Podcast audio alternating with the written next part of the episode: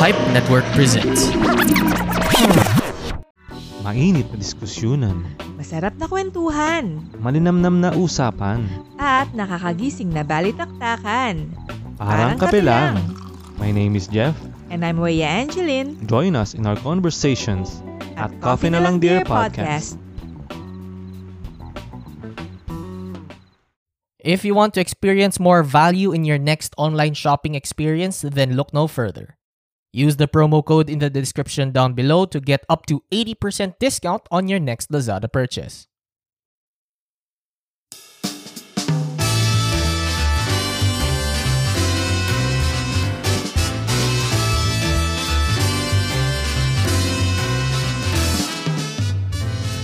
recorded in front of a live studio audience.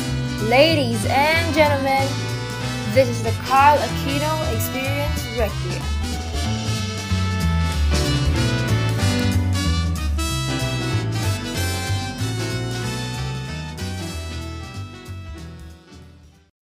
This meeting is being recorded. All right, are we are we live? Are we back? All right, sige. Welcome sa isa na namang episode ng The Carl Aquino Experience Requiem. Palakpakan tayo dyan. Live studio audience. Woo! I love you. Palagi ka nandito. Please stop. You do you have a life? Please go. Stop being he, right here in front of me. I, I mean, thank you for being here as a live studio audience, pero come the fuck on. There are a lot of podcasts to listen to. Okay? Sige. So, for today's hot seat, dito tayo, nandito tayo ngayon sa Fear Bunker, as always. We have here uh, one of the admins of ano Podcast PH and the host of the Inspiring Leader podcast. Please welcome X Reyes. Hello, sir. Hello. Thank you, Carl. Thank you, Carl, for having me here. Ayun, okay naman po yung ano, okay naman yung paghanap niyo dito sa Fear Bunker. Nahirapan po ba, nahirapan ba kayong maglakad sa Yellow Brick Road? Well, uh, at first, no, I was afraid and I was petrified, but uh, eventually I found my way. Someone's finally doing music references with me. Thank Jesus Christ, Chant Sonny Chu, the Goddess Blue Heart. Pala, ah, finally, I finally have someone who, who does this.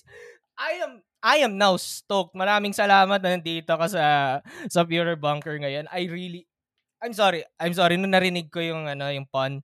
Bigla akong in, in-excite talaga. Bigla talaga ako na-excite. I mean, holy shit. That was that was that was phenomenal. Ang ganda ng timing. The time the, the comedic timing was amazing. It You're was- welcome, Carl. So that, that just means na aspiring comedian din ako. Ayun. Nandito naman tayo para ano eh, makapag-chill out, chill, chill out, relax. Yeah. And we have a good time. So, get ready sa hot seat. Iinit yan. I've recalibrated it again para first question pa lang, iinit na kaagad. So, Okay. as always, in every episode of the Carl Aquino Experience Requiem, we have an intro ep- intro question. So, anong part ng office building ang paborito nyo? Anong part ng office building? So, I usually try to find a place na merong big overview of the city. No? So, maybe a parang very wide window, maybe a corner part of the office na may window. So, usually kasi, di ba, minsan when you are fully focused on what you're doing, time passes, eh, no? And then when you realize na, okay, I need to take a break, it's always nice to be able to one walk around then second ano relax your eyes and the way i relax my eyes is to find a view no na big overview of the city Eh, Does it give you, ano ba? Does it give you power above mortals pag mataas yung location? well it's not really about the power but it's really just more of appreciating no the the thing that you're doing no the the contribution to the community no things like those. Pero hindi ko naman naisip yon na okay I'm towering above the city. Hindi naman ako nagsusuperman pose habang nakatingin doon sa, sa window but really more of just you know trying to appreciate nature in a sense na kasi you can see the sky maybe some some parts of the city na merong trees ganyan. And then nakikita mo yung yung mga kotse na ang liliit nila no parang ants na lang sila no so you get a Yeah. bigger view and maybe a better appreciation of how everything comes together as a community. Ayun, na naalala ko bigla tuloy nung yung actually actually sir yung first job ko sa I worked in a multinational bank bilang isang sales ano sales op, sales operative. Nag-aalok ako ng credit card sa mga mall. And most and in rare situations kailangan namin bumalik ng office para mag-turnover ng mga nakolekta naming ano mga approve mga mga nakolekta namin na applications. Mhm. And sa may BGC kami, yung building namin di ganong katangkaran. Mga parang nine floors lang ata yun. Pero whenever nandun ako sa break room namin dati, may Aha. open area doon sa sa may labasan lang. Yeah. Eh, every time na nandun ako, kind of feels na parang nasa isang bubble ako. It's parang in a, in a bubble uh, bubble con- enclosure suspended in time. Kahit uh, parang nandun lang ako magpapahinga, mag-chillax lang pag may lunch break. May mga kaibigan ako, mga katra- technically katrabaho lang, di ko sila ganun ka-close. Pero minsan nag nagyoyosi sila doon. Mhm. And allegedly, tuwing Friday daw, may inuman daw doon. I've never Okay. felt, I've never encountered that situation before. And, Mhm. sa tatlong buwan na tinagal, tinagal ko doon sa bangkong yan, never kong, never kong na-encounter yon I would have liked being there. May ganong setup din ba sa inyo doon sa, ano nyo? Well, yung regular inuman, um, probably not. No, but of course, when there are big events, and after those big events, it's an important component naman of work to reward and celebrate. No, reward people, maybe celebrate uh, wins, no, in the organization. So may inuman every now and then. Pero if it's a regular thing, no, I don't think so. Um, eh, kailangan naman maging professional and appropriate tayo. Well, not really. It's not siya ba, ano, parang we can always, kasi sa iba kasi pag hindi umiinom, parang kulang yung saya, di ba? But Mm. maybe for other people, other individuals, hindi naman kailangan talagang uminom or maybe even maging tipsy or malasing to to find like maybe humor in some things, no? Or to maybe find happiness in the thing that you guys are doing. Pwede naman kwentuhan lang, masaya na. So depende siguro sa sa crowd, depende siguro sa mga tao. But that being said, no, I I I drink quite often. Pero ano lang with, with friends or maybe at home, no, I drink by myself. No? So pero but I drink quite often. Ikaw ba? Uminom ka ba? Well, pag pag trip ko lang, pag trip kong bumi, pag trip ko uminom, kukuha ako ng beer. Ka, ano lang mo naman ako. trip? Trip mo ba araw-araw? hindi naman araw-araw. I mean, I, I do not have a problem yet. Pero Mhm. Pag trip ko lang naman, kun kunwari, ah, I'm bored, I kind of wanna drink, bibili ako dyan, may malapit naman na sari-sari store. Aha. What do you drink? Ano lang naman, ah, casual lang na mga, mga, mga beer lang. But I have a particular uh, preference over Heineken and craft beers from time to Mhm. time. Lalo na pag napupunta ako sa mga ano, mga trendy na bars. Pag Mhm. pag may craft beer, susubukan ko 'yan. Yeah, Automatic. so so that's nice, no? Kasi kumbaga, kumbaga sa restaurant, what's your specialty? Di ba ganun dati, di ba? Pag punta ka Yeah. sa restaurant, you should maybe try their specialty. So ganun din siguro with ano, parang craft beer uh, establishments. Ayun, sige. Para it's it's a it's a fun experience naman to to be to be chill, lie low a bit. That's Mhm. ano, that's a fun ano naman. So, for this episode mga live studio audience, we, we have X Reyes here para pag-usapan natin yung ano, yung corporate setting para sa mga mga bagito na papasok sa mga corporate jobs and sa Mhm. mga curious na mga, mga kung ano yung insight ng mga sanay na sa corporate setup. Ako kasi uh, I've only been in a, yung, yung full na corporate na multinational for three months tulad na sabi ko. Yung sumunod na trabaho ko ay para sa isang ano, sa isang telecom construction company nakakila na medyo related sa mga telecom telecom company sa Pilipinas. And Okay. right now I'm in a, uh, I do copywriting and Aha. work from home ako. So medyo rusty na ako pagdating sa ano. Medyo rusty na ako pagdating sa corporate lifestyle. So di na ako masyadong sanay sa ganyan. And mukhang mapapa ah, kung mapilitan na talaga, ipapabalik kami ng office. I mean, nag-start na kami technically ng ano, tawag dito. We've already started with the work from anywhere setup. And Aha. kung trip mo kung trip mong bumalik ng office, ah pwedeng magpa-schedule and then balik ka doon. Pero since malayo ako and medyo ah, sobrang konti lang ng ginagawa ko on a daily basis, Mhm. mas prefer na mas maganda dito sa bahay. So, so sir, matanong ko muna sa inyo, sir. Yeah. Where did you where did all start? Ano yung unang unang corporate na corporate setup na na-experience nyo? Saan kayo nag-unang trabaho? Okay, so medyo may I'll be dating myself, no? So may age reveal na to, no? Ah, teka. So I started I started almost immediately after graduation. So Mhm. after graduation kasi I prepared for the board exam because I'm a pharmacy graduate. So after passing the board exam, basically dinagdag ko lang naman yung credential na yon dun sa resume ko, no? And it's not like these days na you go online and you upload your resume and then just browse through the different openings from different companies and different platforms.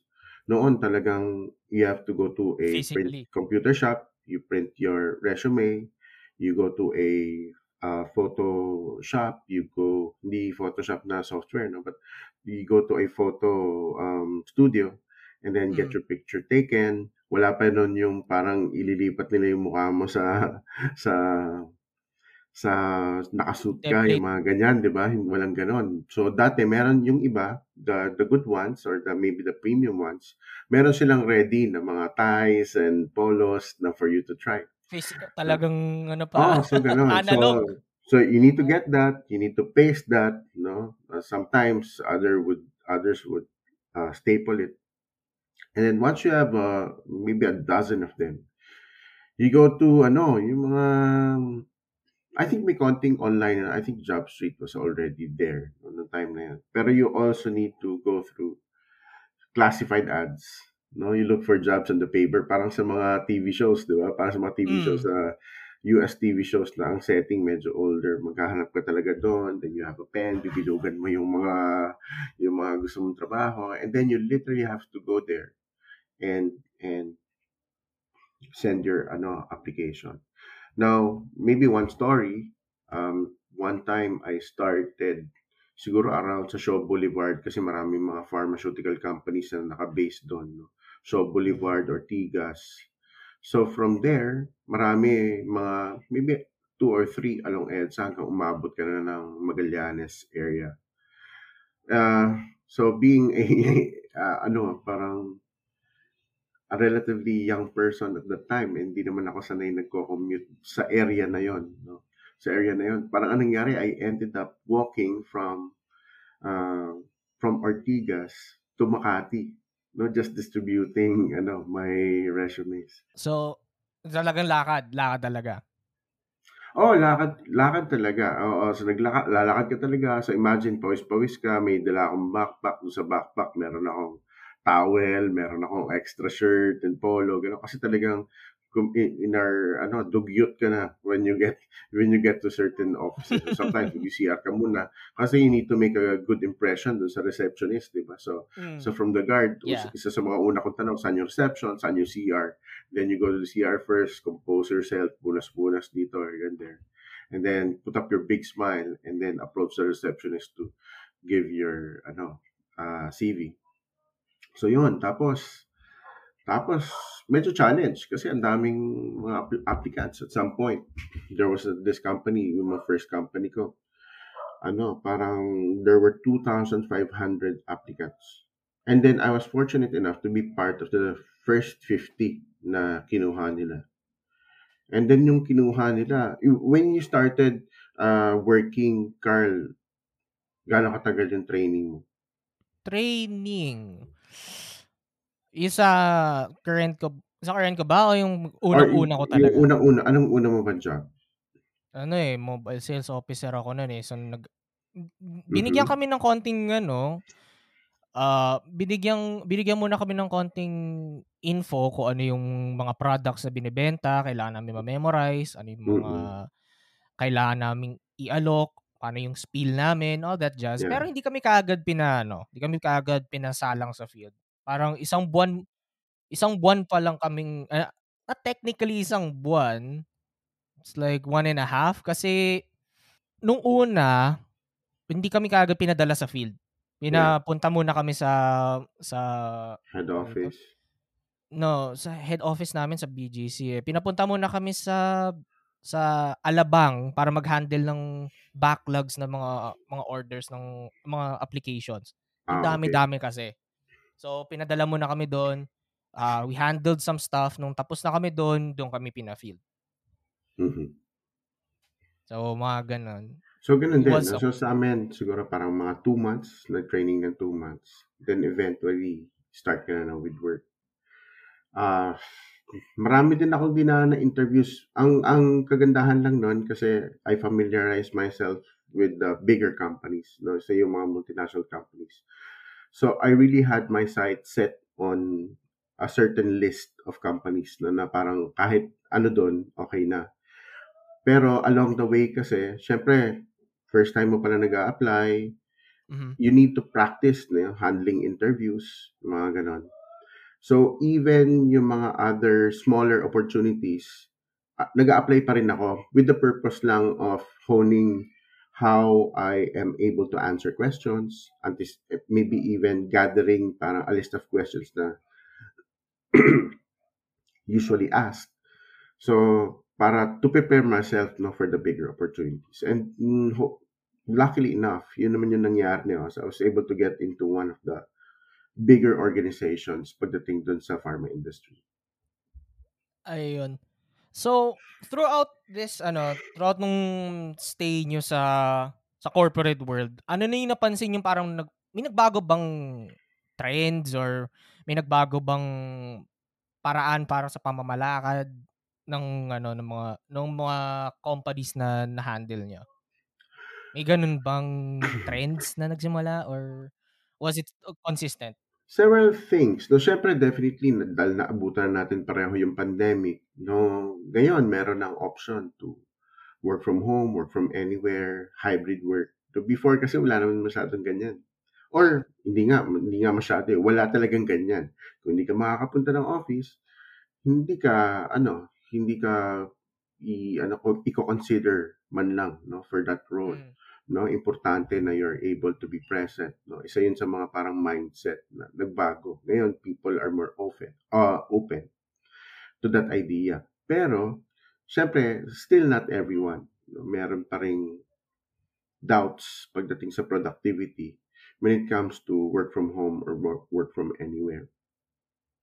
Maybe another thing would be the case of you know mental health ngayon, mental health is considered as a very valid concern for employees and employers. Noong unang panahon, ano lang yon Either distracted ka or ano ba, I just don't know your priorities or mahina yung personality mo. No, yun yung mga iniisip before, no? When you when parang when you are a little bit emotional or when you open up to to management about problems at home, ganyan. So So, isa rin yun sa mga nagbago. So, so first two things. So, una, yung mga working outside of uh, your workplace. It's, it's more open now. Uh, consideration of mental health no, as a really valid concern. And then maybe when we talk about leadership, dati ang mga leaders, ano, ang tawag ko dyan, pat on the back leader. Yung yung tatapikin ka lang, no? Nung unang panahon, tatapikin, oh, okay ka lang ba? Okay tayo, ah, good tayo, ha? Sige, Mm. go, go lang, kaya mo yan. So, marami karamihan, ganon. But now, um, and mainly because there are a lot more resources today, wala, hindi pa naman established yung YouTube noon, hindi pa naman ganun karaming laman ng uh, Google noon. So ngayon, kasi you have a lot of resources, people are now learning ways to better lead people. No? So yung mga concepts like situational leadership are now widely available. Unlike dati, you have to go through maybe a three-day, three to five-day training na very expensive just to learn about those things. Pero ngayon, punta ka lang sa YouTube, may mga makikita ka ng uh, sources. So people are now able to better educate themselves no on the concepts of leadership and other areas. So which is the the the biggest change talaga na dati you need to rely on your organization to train you. Pero ngayon you can solely rely on yourself. No si Elon Musk na nga nagsabi almost anything that you need to learn you can actually learn from the internet. Yun sa sa akin so far yun yung nakita kong mga changes. Ganda namang ganda ng sentiment nung huli. Ano yung sa yung sa yung sasabi niyo regarding kay ano kay Elon Musk. Ako kasi iba yung person, iba yung philosophy ko eh. Everything I learned, I learned in kindergarten. aha So, si Robert Fulham. Fulham? Fulgum? Hindi ko alam pa paano pronounce yung last name nun. So, lahat ng natutunan niya, kinder pa lang alam na niya. So, henyo siya. Di biro lang. Hindi yun yung idea ng book. I forgot kung ano ibig sabihin ng book na yon pero gusto ko lang Well, sig- siguro principle, as a principle, na yung mga things like, um, say, say thank you, say please, yung mga ganyan. Maybe returning things na uh, you have borrowed, returning things to that, no? Keeping your area neat and tidy. Yung mga, mga ganong cons, kumbaga life, life lessons. Yun, you, kasi sometimes, di ba, you, tendency mo is to ask to ask or maybe look into the adults who are you know into the late part of their lives for wisdom. Pero yun yung parang point na ron na just observe no yung mga pinagdaanan mo or recall yung pinagdaanan mo ng kinder ka and maybe observe yung mga tinuturo sa mga kindergartens. Ano marami ng life concepts na pwede mong i-apply throughout your life yun that's one of the parang main points nung nung libro na yan. I haven't really read the book fully, parang just parts of it.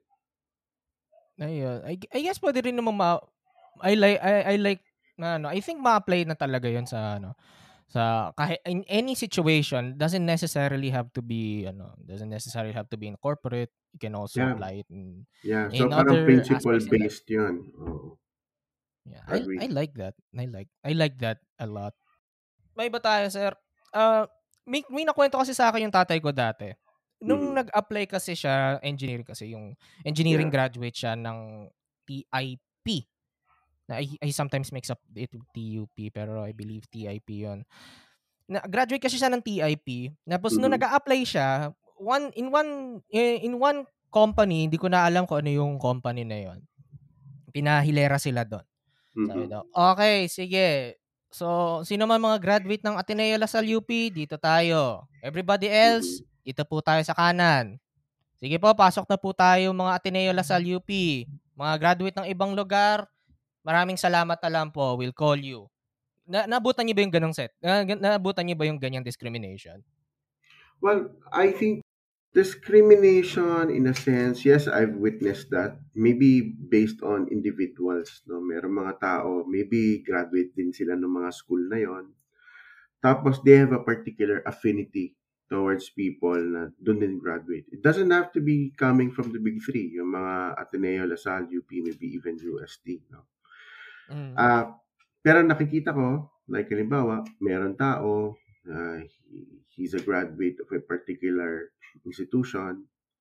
In all likelihood, uh, which is human nature, I guess, in all likelihood, may affinity siya for graduates ng kanyang alma mater. Now, yung na-witness ng father mo, if he witnessed it that way, straightforward, ano yon, uh, that's an unfair way to really screen people, no?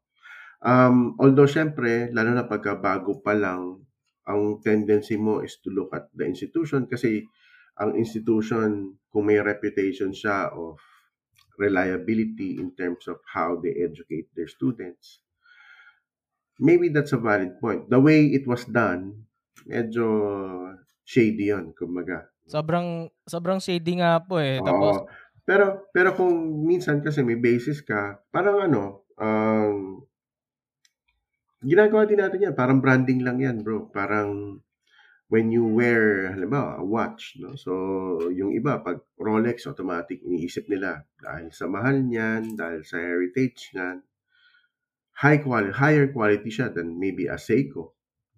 But when you look deeper, makikita mo, comparable naman yung movements. Uh, maybe depende sa type of specific product.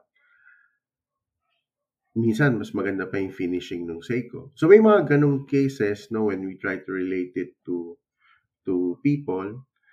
Uh, yung iba masyadong conscious sa branding. But ito lang, no? So personally, yung personal experience ko, yes, may, minsan, it's always nice to have yung mga coming from reputable uh, universities.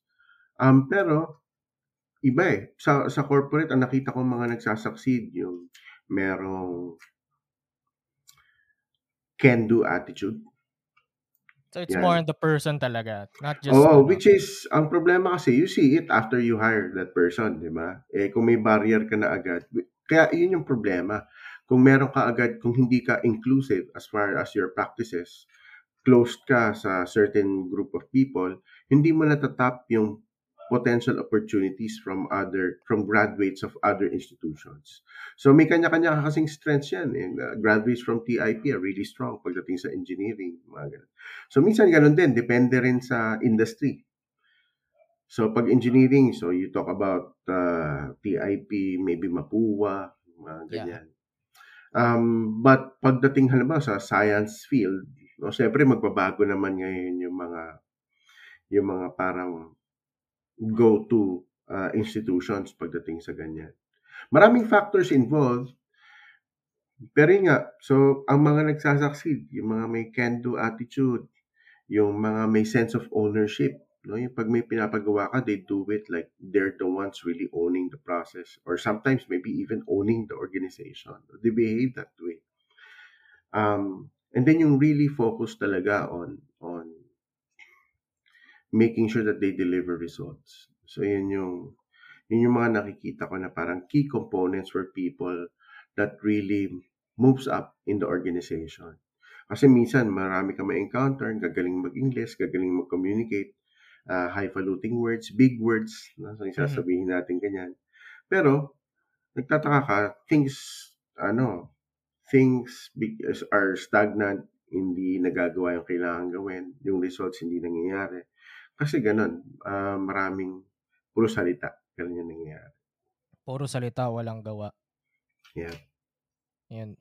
It's, it, problema din yan eh. Ngayon, lalo na kung nag-judge ka lang dahil doon sa kung saan ka na, kung saan yung pinanggalingan ng individual na to.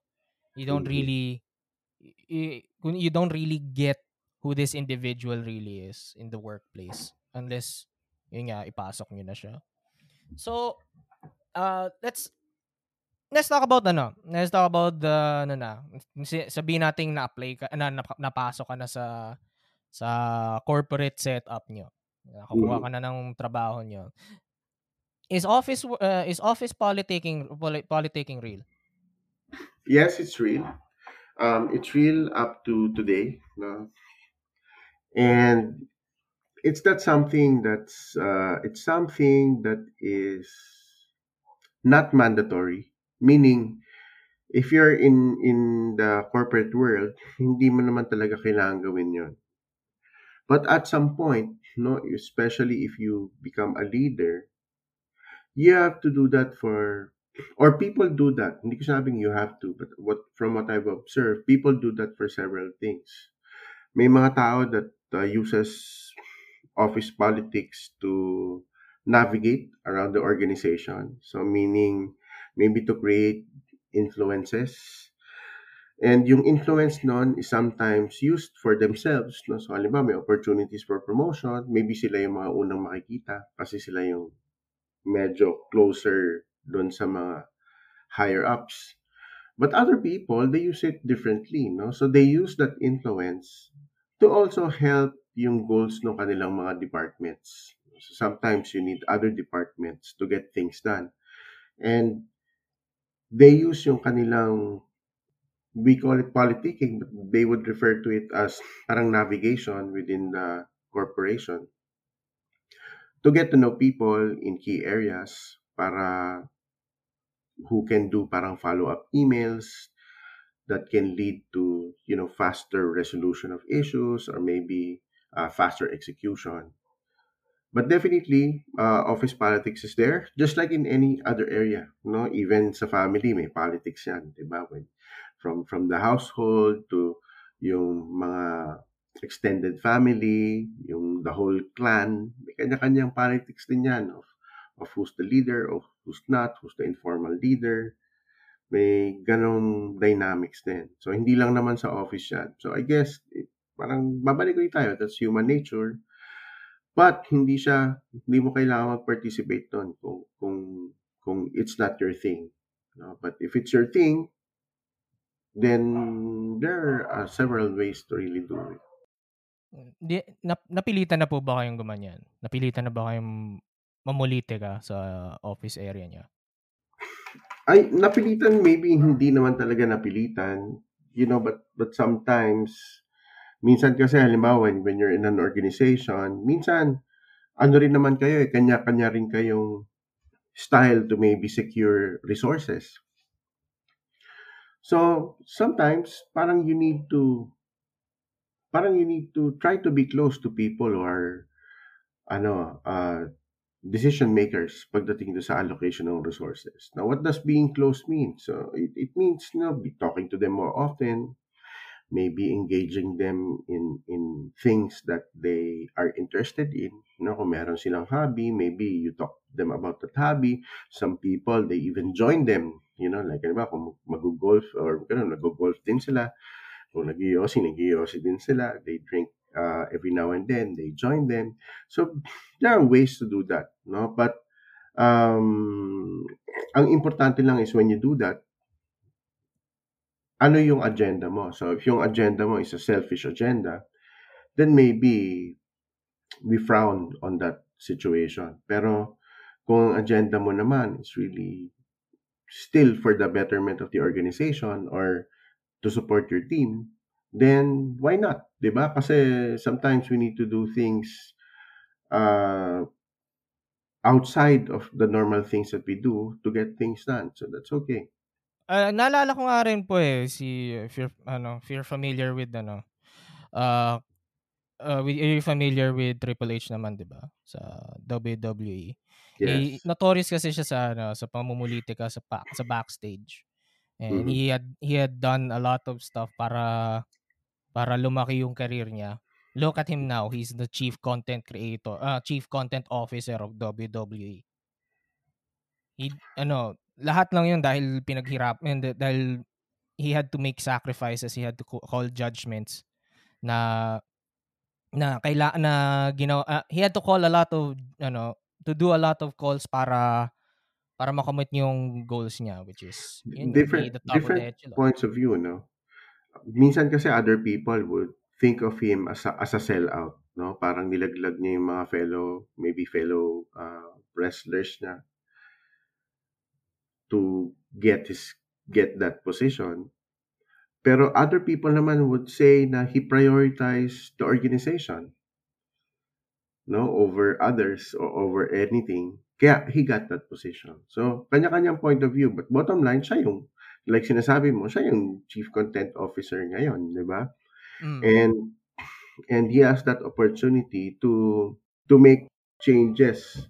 Since nandito rin naman tayo sa usapan ng ano, na inter, ano, ko, ng relationship between co-workers and what it, what it takes, let's get Sige. juicy a little bit. Meron ba kayong naging, mer- meron ba kayong naging katrabaho na for some reason, hindi nyo lang talaga, hindi nyo talaga siya gusto.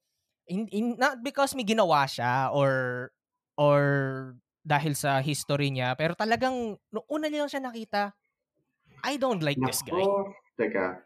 Siguro yung walang ginawa, parang I've never really encountered that. Pero meron ka makikita na parang ang lakas ng dating. Yung The usual thing, no?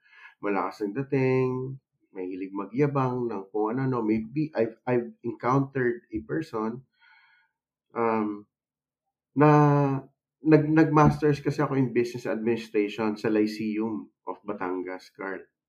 No, so, so, so nakita niya sa resume ko yon. Tapos ang sabi niya sa akin, ba't hindi mo ulitin? Ba't di ka mag-master sa Ateneo? Oh, di ba? So, and this is coming from a junior manager. I was a senior manager, ah. So, imagine mo yung, yung, maybe he, he just really thinks of his uh, parang school no in a really high manner. Pero still yung delivery ang pangit, 'di ba? So Ang, bas, uh, so, ang bastos so pakinggan, lalo na junior manager just, lang. just don't be like that person. Don't- Don't be that person. No, so kung kung meron ka mang gustong sabihin, there are things na naisip mo, you don't really have to tell a person. And then sometimes there are things na you need to parang double take and see kung tama ba ito pag sinabi ko to, yung mga ganun. So I've actually heard that um, that from a particular individual. And so imaginein mo kung ano naging impression ko doon sa taong yun. Diba? So, may mga taong ganun. May mga taong ganun. Pero yung pero yung walang ginawa, parang siguro I'm not, hindi naman ako ganung tao na parang nangingilatis lang based on uh, what I see. Um, pero sometimes you observe people, may makikita ka, meron silang mga flaws. And minsan, hindi ka naman dapat agad magbigay ng judgment kasi minsan niisip ko, ah, ako ba, ginagawa ko rin ba to in, in, in some ways? Mga ganun. So, siguro initially, you try to be more understanding. Pero pag may mga cases talaga ng mga ano, hindi naman ako, hindi ko naman sila pinagpaplanuhan ng masama or something. I just try to avoid avoid those type of people. Pag meron na akong parang bad impression of you, as much as possible, I think nililimit ko yung yung interaction ko with those kinds of individuals. Yeah. Have you have you been ano ba? Have you ever been direct and confrontational dahil sa isang action ng isang coworker? So kunwari, sumobra na talaga siya doon sa ano niya. You, you had to step up and put him in place. May ganung Um, situation. unfortunately, yes. No, there was a time when I was given a stretch role, no, kasi I'm really more of a marketing person nung naging manager ako or leader ako. But uh, I was given a role that also includes sales responsibilities. So yung business unit, I was accountable for the uh, sales results of that business unit. So naturally, I'll have to be the one creating the plan and presenting to the big bosses, diba? Yeah. And during Higher that ups. time, so I was consulting, always consulting yung parang national sales manager namin. Who at the time was made to report to me. Mhm. No, so kinoconsult ko siya, wala siyang ginagawa kundi mag yes, yes, okay, ah, okay lang yan, yes, yes, na ganyan, ganyan. So nabuo ko yung plan, na-run through ko yung plan sa boss ko, na-run, and then eventually may time na na I had to present the plan doon sa sa bagong president ng organization. So nag-present ako, present ako, present ako. Natapos ng presentation ko, good job, no? Okay naman. Biglang sabi niya, wait, may prep presentation ako. May ganun siya.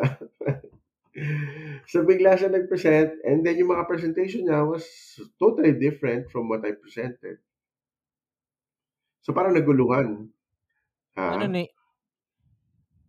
Akala ko parang pinapili sila na ano mas gusto niyo dito. Hindi, naman. Actually, ako naman talaga dapat yung magpe-present. So, kinoconsult ko siya dun sa mga, sa type of presentation, maybe the structure that I'll present, mga ganyan.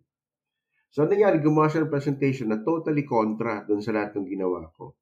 So, una, hindi naman siya kailangan talaga, hindi naman siya talaga dapat magpe-present.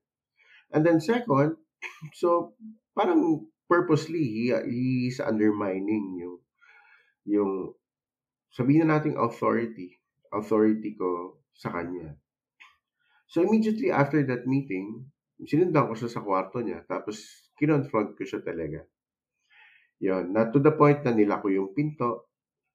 Tas, ta- kasi ayaw niyang sumagot eh. Ayaw niyang sumagot. So, ta, so parang nila ko yung pinto, parang ano, um, parang walang lalabas dito hanggat di mo sinasagot yung mga tanong ko. Kasi bakit mo, anong motivation mo to do that? Kasi maayos naman kitang kinakausap, kinokonsult kita lagi, mga ganyan. And yet, ito yung ginawa mo. Tapos alam na rin siya, kasi yung president, tapos meron kaming director na boss, alam na ng director yung mangyayari after ng meeting kasi siya mismo disappointed din siya dun sa nangyari. Na bakit ganun. Sino bang sino bang hindi dapat katra, dapat katulong yung katulong niya Yeah. doon sa presentation. Pero lahat so technically speak so technically lahat ng mga ni-yes niya nino-note down niya para malaman niya kung ano yung Oo, gagawin niya not different. necessarily that he prepared a better uh, proposal, pero mas maano ko dun sa he even attempted to create his own version and took that opportunity doon na hindi yun dapat yung platform. Para, kasi na, ang nangyari, naguluhan niya yung president. Bakit magkakaiba yung mga pinapresent niyo, di ba? Parang ganun yung nangyari. So may mga tao talagang ganun minsan kasi nangyari nun, parang parang before, ah, hindi naman siya nagre-report sa akin. Tapos, nung nagbago yung management, nagbago yung top management, he was made to report to me. So meron siyang siguro hindi hindi ganun ka acceptable for him maybe he felt na maybe baka inisip niya pa I'm better than that guy or ako yung nasa sales eh ba't ako magre-report sa isang marketing guy? No I I wouldn't really know. Uh, I'm just trying to psychologize kumbaga. But uh, there will be cases na disgruntled yung tao because of certain decisions that were made. And unfortunately nangyayari yung mga ganung bagay no na minsan to the point na magpe-present kayo ng totally magkaibang strategy or direction no, for the team. So, meron akong ganyan. Meron akong ganyang Napaka- uh, situation. Napaka-weird naman pa rin ng ayun, instead na nag Yeah, or or kayo, kahit kahit sana diniretso na lang dun sa kasi di ba may boss naman ako bago pa yung president, di ba? So, sana kinaus ay kung ayaw niya akong kausapin, kausapin niya na lang yung boss ko, di ba? So, anong nangyari, parang inantay niya talaga na merong event na ano, parang hi tapos gano'n din naman, wala rin naman nangyari, nasunod pa rin naman yung yung mga proposals ko. Nag-effort pa siya, wala rin naman wala rin nangyari. Yeah, pero siguro, siguro from looking at this point of view, baka feeling niya kasi that's what needs to get done to maybe capture attention, maybe maybe that's the right venue para sa kanya. Pero that is a long time ago, siguro Ayun. kung siguro 15 years, I guess, 15 years ago. Grabe, 15 years ago. Ano ba ginagawa ko 15 Baka wala years ka ago? pa, di ba? Nasa school pa Sa ba? school pa. Sa school pa ata ako. Sa school pa ako noon. 15 years ago. Kaya ilang taon ba yung 15 years ago? Pag sinasabing 15 years ago, niisip ko pa rin 90s eh. 90s ba yun? Ah, tagal na ba? Not even. Di na yung Ah, 90s, ah. lagpas 20 na yun. Lagpas, basta regardless, mga 2000s. Let's, let's not dwell sa dates. Ah, grade school pa ata. Yeah, basta let's not dwell on the dates. Nan, No. Nandun na lang yun. Ah, Sige.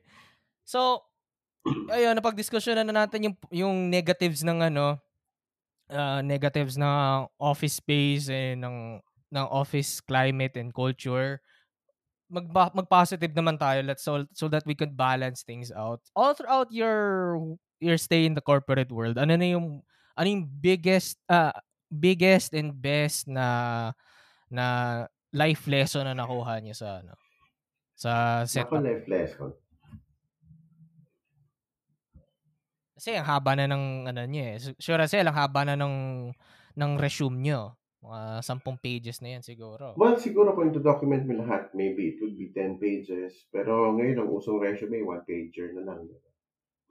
Ah, Yeah. Mga siguro latest biggest na- lesson, ah, ano kasi, um, work is,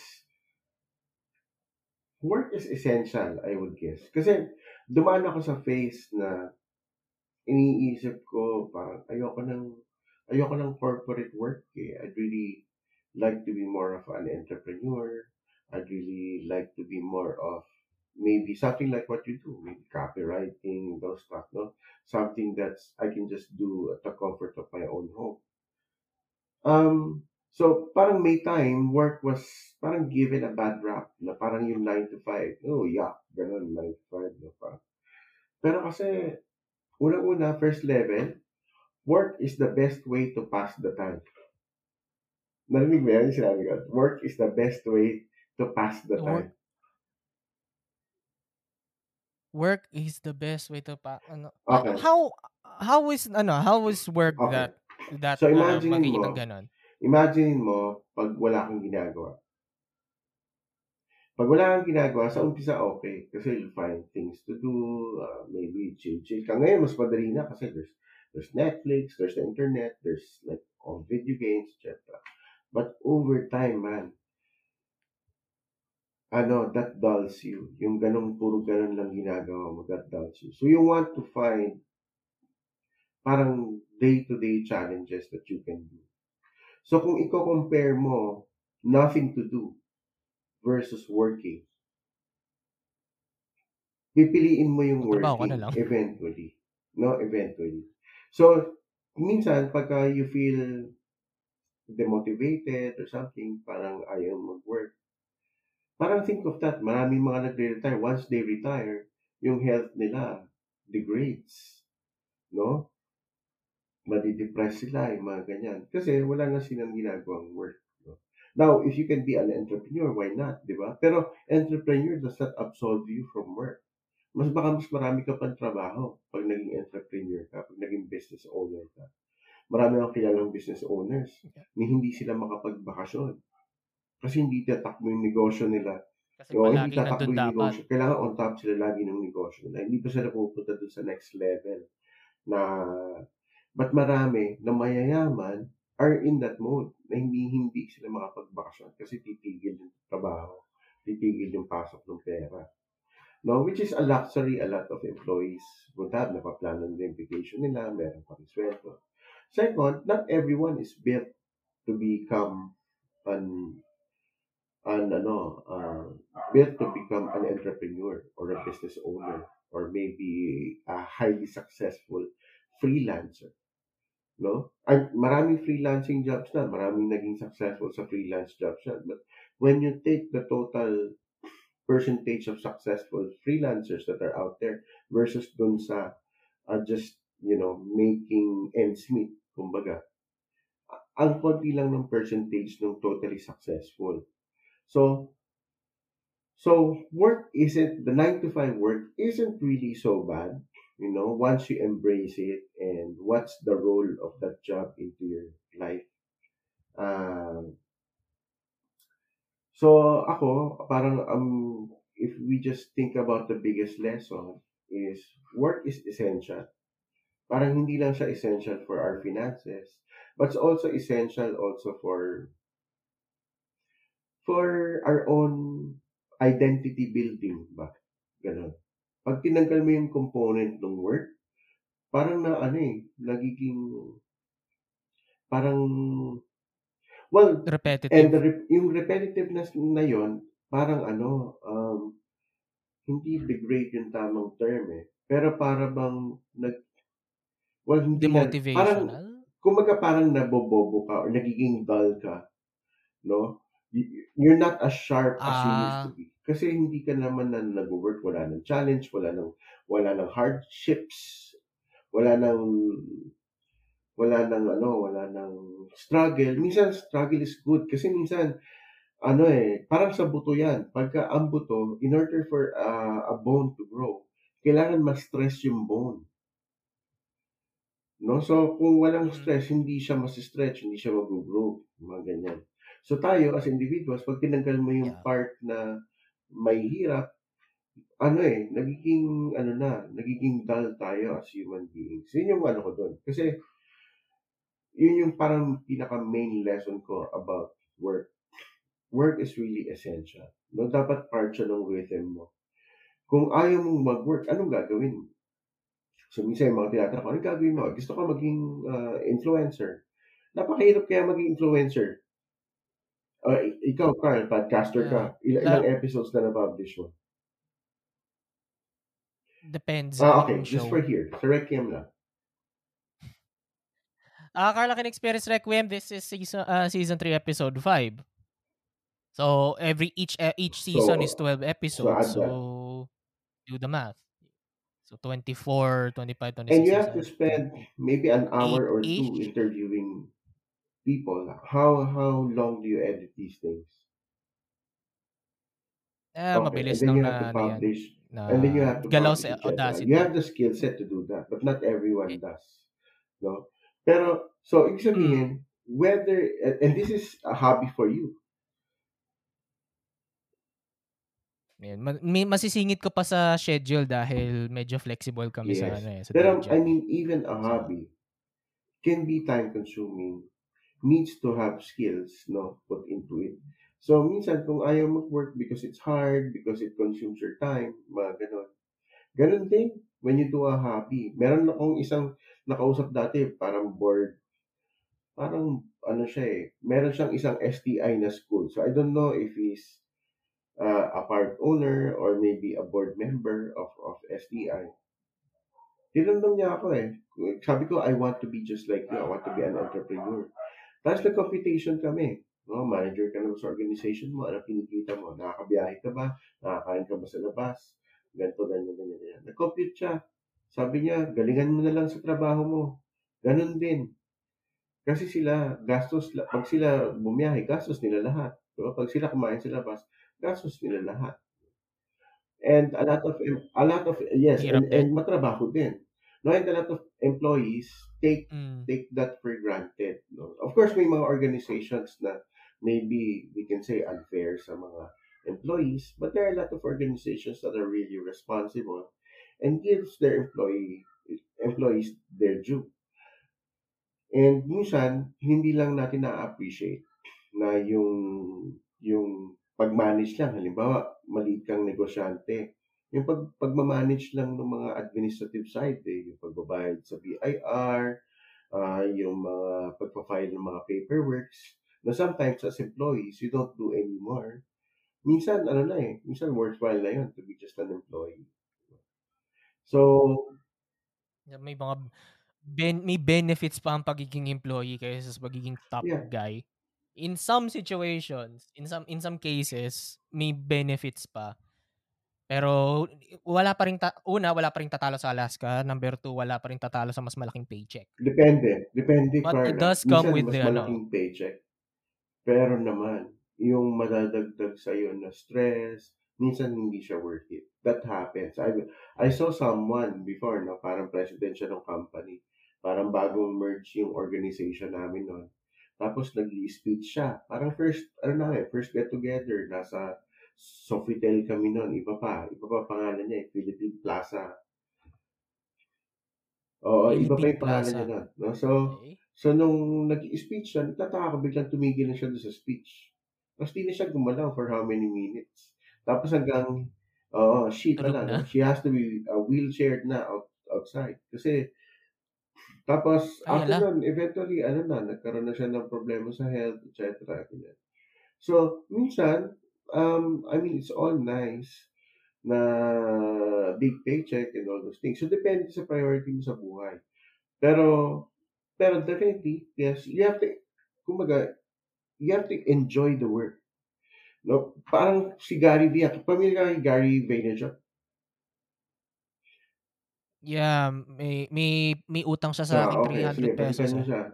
So, so, yun yung tinuturo niya. You have to embrace the grind. You have to embrace the hustle. Yung results will follow. Kung ano mang result yung gusto mo. If that's moving up in the organization, that will follow. If that's getting a bigger paycheck, that will follow. If if the freedom is what you want, no, that will follow. Pero dapat wholeheartedly you have to accept the grind. No, I'm not saying that because I have wholeheartedly accepted the grind. Pero ang learning ko is yun, yun yung sinasabi kong work is essential. Parang just the work itself is essential because it sharpens you. It keeps you occupied. Ang hirap ma- mabore, no? Ang hirap mabore. Kaya nga, di ba, biroan nun, nung pandemic, ang hirap pala na nasa bahay lang. Noong time ng pandemic, di ba, walang, Walang ginagawa. ginagawa. Siyempre, okay lang kung nasa bahay ka and then you're working on something, mga ganyan, marami kang mga meetings. Pero ang hirap nun, yung tenga lahat ng trabaho, nasa bahay ka lang. Kaya ang biroan nun, di ba, picture nung, yung mga memes nun, picture ng mga tambay, tapos nakalagay respect. Di ba kasi hirap pala ng ginagawa nila, di ba? Di ba? Di ba? Oh, yun, naalala ko yun. Yun yung ibig ko sabihin. Work is the best way to pass the time. No? And then maybe the other iteration of that is yun, you have to embrace the work. You have to embrace the grind. You have to embrace the hustle. Yun yun. Yun yung parang parang pinaka-biggest learning ko. Kasi kasi minsan we dread work eh. Papunta tayo, ay, nako, ito na naman. Uy, Monday na naman. Ganyan, ganyan. Diba? No, in a lot of ways, ganun din ako. Pero I know deep inside, no, na pag wala naman yung work, nakakabato naman. Pag wala yung work, nakakaumay naman, no? Pag, of course, the other side, pag sobrang work naman, syempre mauumay ka din, no? So you have to learn also how to manage your your load, make sure that you have the right uh, work-life integration practices. Pero para mag-balance yeah, out. kasi Para, it doesn't have, hindi ka naman So- balance the whole time eh. So you can't really rely on balance, no? But Mm. as much as possible, try to integrate. No, when when you're at sometimes when you're at home, you, you need to work. So sometimes when at work, you need to get out of the office and maybe join your your children, no, sa isang school activity. So just make sure na fully integrated yung work and life you. So, since since nandito rin naman tayo sa ano, ha- what makes uh, ano yung go-to na activity nyo to break the monotony? Whether it's too much work and or too much ano, too much uh, lou- lounging around. Ano yung ano yung go-to nyo pag ano? Yung go-to na mean activity nyo? Parang para mag-break lang ng activity at cycle. the office? Yeah. O, At o least kahit ng office kasi pag nasa work from ay sige kahit off kahit ah, basta kung anong gumagana sa inyong parang pang-break ng personally, na, na, monotony. nabasa mo na yung, Mas- yung, halimbawa, hindi ko alam kung if it's true, if it's really ako, Cola CEO said that, or whoever said that. Now, make sure you're focused at work, no? So that you can finish everything that you need to finish. So that after clocking out, hindi mo na siya kailangan isipin. At the same time, you can focus on other areas of your life. So sa akin yun yung biggest, ano eh, biggest reset. Kasi other people, anong nangyayari nila, they, they can't even cope with the, the, the, the 8-hour day na parang every hour, minsan every 30 minutes, kailangan magkwentuhan, kailangan mag-yossi, kailangan mag-water break, tapos meron pang early out, long lunch, tapos early out. I mean, may mga tao that struggles with that, no? So ako, I'd rather really just stay focused throughout the day, do what I need to do.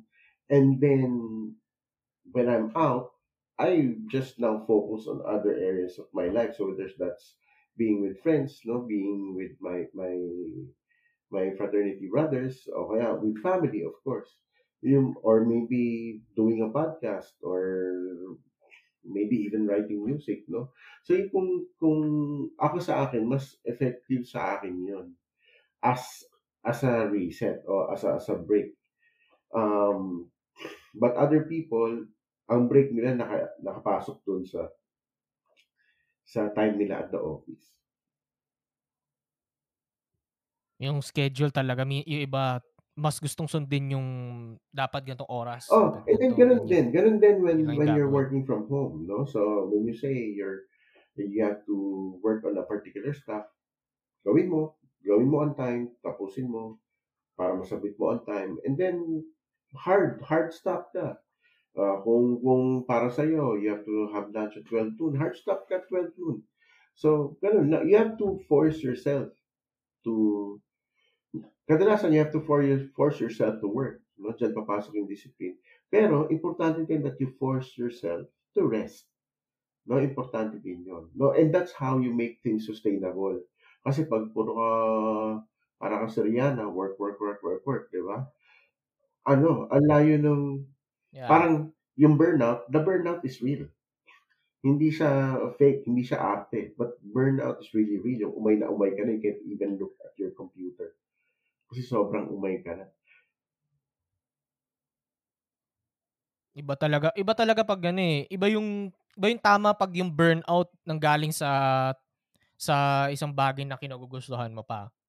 Kunwari, you really like your job pero you got overworked. Parang mas mahirap bumalik dun sa sa grind sa ano sa grind pag talagang Yeah, nawalan and then steam, sometimes, 'di ba? yung iba, May dahil sobrang puro work sila, hindi na nila kaya ng one weekend, or maybe sometimes hindi na kaya ng one week na leave.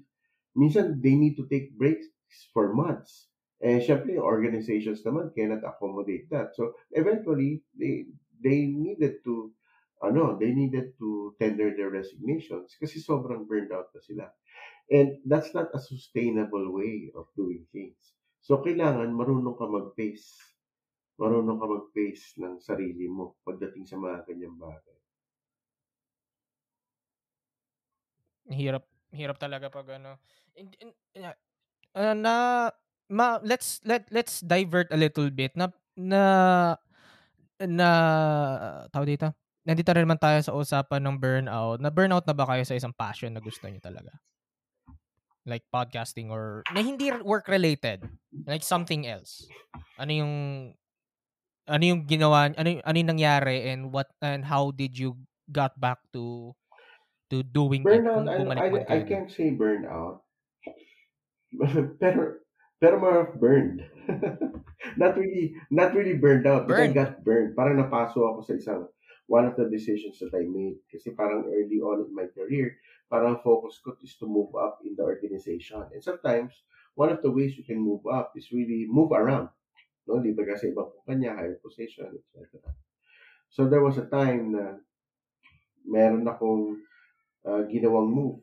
No? So I moved from one organization to another. And then parang one month into the job, yung nilipatan ko was bought out by another organization. So nabili, no? Parang na-buy out yung kumpanya. Mhm. And so, yung paglipat ko kasi came with a lot of promises sa akin. Eh, ang problema, lahat ng nangako, So nung nung binili lahat sila nawala nangako sa na. akin, nawala na. So definitely, yung pangako, nawala na rin. Di ba? And that's just one month in, no? So, so may mga ganun na tapos, eventually, I stayed for the rest of the year uh, dun sa new organization. Pero when it came to uh, doing the parang executing na yung bagong reorg, parang bagong organization, so magre-reorg, magre-reorganization yung uh, kumpanya, I didn't stay anymore kasi yung mga pangako sa akin didn't exactly happen. So, parang anong nangyari, parang I took, parang I took a break of one year sa sobrang frustration ko. Not really because I was burned out, but it's really because I was burned. No, napaso ako dun sa, sa naging decision ko sa parang parang nainis ako sa sarili ko na parang masyado kasi ako naging gahaman so I tried to move around early and maybe I thought to myself maybe that's God's way of humbling me and maybe that's God's way of Ah. um, telling me na teka teka um, parang in my time no parang ganun so it's in his time parang ganun. Yun, na na Icarus moment kayo. Yeah, I, kumbaga, hindi basically. pa naman siguro, hindi pa naman sobrang taas yung malapit na sa araw, hindi pa naman. Um, oh, Nararamdaman niyo pala. Napaso nga, oh, napaso ako doon. So, but it's it was my own doing. So, anong nangyari? I took a break, then I made the opportunity of that break. No? So, doon sa break na yun, uh, I think in that break, I was able to finish uh, certain uh, schooling uh, like uh, nag-enroll ako sa mga uh, ibang courses, natapos ko naman. Meron ako mga other activities na natapos ko. I, I even was able to write for a a newspaper no at that time no during yung break na yun. So so yun. Newspaper. Saan kayo, saan newspaper to? Uh, there was a time that I write as a I write as a featured uh, business writer sa Manila Times. Uh, Ah, Kaya kung papansin mo, when you go to the. Inspire Leader Okay. podcast, one of the people that I invited there is, ano, si uh, Dante Ang, Mr. Dante Ang. Kasi parang siya yung, he owns basically the Manila Times. Yun. Yun. Pero, pero kasi Okay. before, and that, this is way back, no? Hindi mo na makikita sa, dati pag check yung archives, nandun pa eh. Sa archives. Pero sa sobrang luma na naman, even sa archives, wala na. So, but, pero si Mr. Ah, Dante Ang, sayang. pero si Mr. sana. was, was kind enough to send me, alam mo yun, di ba, di ba, meron naman silang parang soft copies doon ng mga newspapers mismo. So, Mhm. napadala na ako nung, I think, 11, 11 out. Meron isa lang na hindi makita. Pero yung 11 napadala sa akin. So, I really appreciate that. Ayun. I mean, it's really, ano, siya, siya rin po, ah, siya rin ba yung pinaka-inspiring na leader sa Inspiring Leader Podcast? No. O, meron pa kayong mas inspiring No. na leader Um, sa, kasi sa yung show? Inspiring Leader Podcast, I try to interview people that I'm really interested in. No? So, makikita mo yan. Mhm. Um, siguro, siguro si Francis Kong ang una ko in-interview talaga. I mean, talagang interview ko for the Inspiring Leader Podcast. Si Francis Kong yan. And then, the next would be maybe, syempre, Boss Sanchez will always be inspirational. Um, and then, uh, are you familiar with Ilak Diaz? Ah, no, sadly. Okay, so if you Who is this research him, individual? no, so I just remember him as a as a movie personality. Pero when you look at him, parang he, he graduated from from Harvard. I don't know, may, M, may MIT pa siguro. Tapos, he's a social entrepreneur. No? So, yung mga, yung Liter of Light na mga initiatives, he's the one who spearheaded that. And when you look at his Mhm. resume, marami pa. Ang dami siyang accomplishments, no? And he is recognized in the world. So I, I Ma-inspire ka think talaga. he's, re- Ma-ins- he's really talaga. inspiring, no? As as a, as a Filipino, all, as a as a Filipino na nandito and be able to affect communities no, with these initiatives and be recognized across the world. I think that's really inspiring. Um, Ayun, we we should strive to Meron- be Tapos lahat kasi may story. like, lahat yeah, story merong, like- merong, merong humble story of, of starting out. So, halimbawa, if you talk Triumph. to James Deakin, no, naging guest ko siya doon sa isa kong episode, we all know him as James Deakin now, Mhm. no? Personality, host of Miss Earth, yung mga ganyan. Pero he, he has his, he had his struggles. And he was able to overcome those struggles bago siya doon. Um, bago siya eventually na naging James Deakin as we know him now. Lahat meron. Oo. Wow. So, and even the other guests. The other guests are not so popular socially, but in their own communities. They're big in their own communities kasi they always, you know, usually they teach, they share their knowledge. Ganyan. Meron silang sarili lang ano, may sarili silang Yeah, impact oh, sa people like, communities nila. si Mr. Ian Santos, no, who's, who's, ano, he doesn't really have to share, no, he's made, you know, he's made on his own, no, highly successful, came from multinational organization, was a president, president of a, of a company, pero ano, he takes time to, ano, share knowledge, uh, do speaking uh, gigs every now and then. No? The same way na si Raymond Victorino naman is also focused on his career as an HR practitioner. Um, pero still takes time to write every day, no? yung his thoughts, his insight, dun sa ano. They may not be as recognized as maybe a Francisco or a Bo Sanchez. Pero in their own communities, you know, they're, they're big contributors to knowledge and inspiration. Ayun, ang galing ang galing na ma- ang galing talaga pag e- every time na may, may, may encounter kang individual tapos may matututunan ka sa kanya na Yeah, and valuable even life in other aspects. And also, like, ma-apply I mo sa sarili si. Coach Franco, Franco Lyoda, is also a podcaster.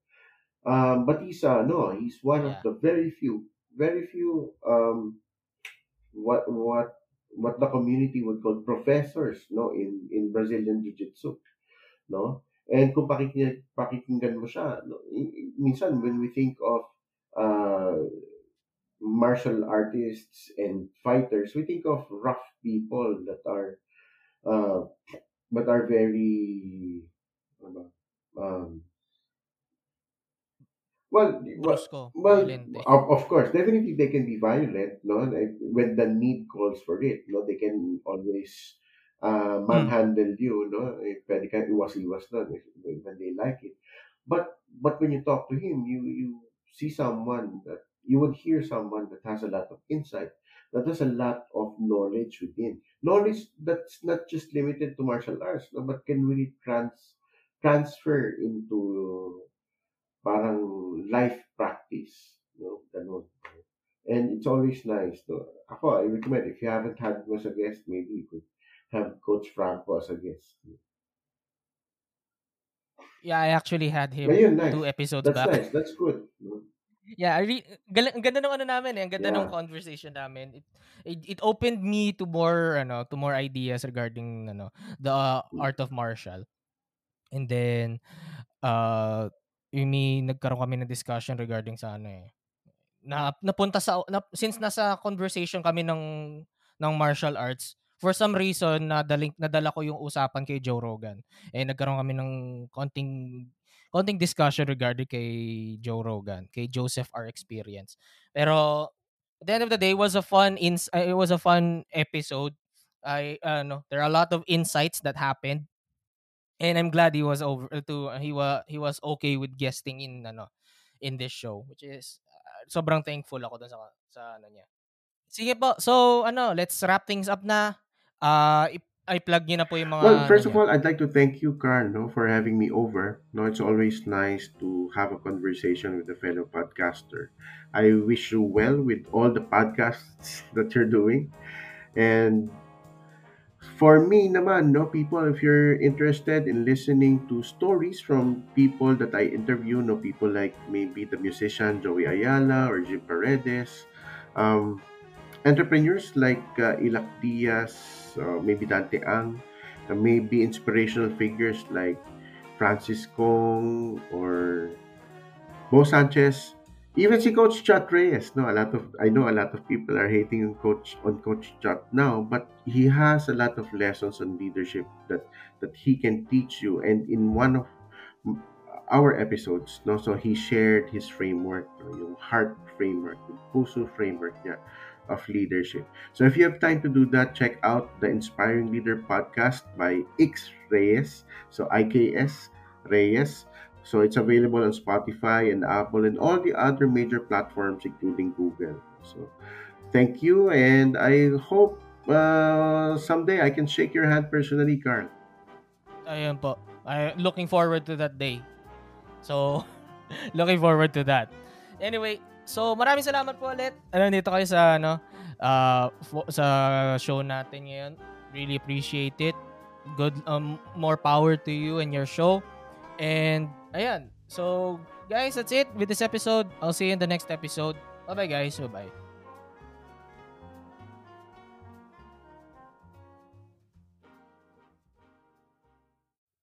Thank you for listening. If you enjoyed this episode, don't forget to like, share, rate, and subscribe to the podcast. Follow us on Facebook and Instagram at Stories and Podcasts. If you want to learn something new and useless about the world around you, you can also listen to the Banyo podcast Reflushed. The Carl Aquino Experience Requiem is available on Spotify, Anchor, or any podcast app that you use.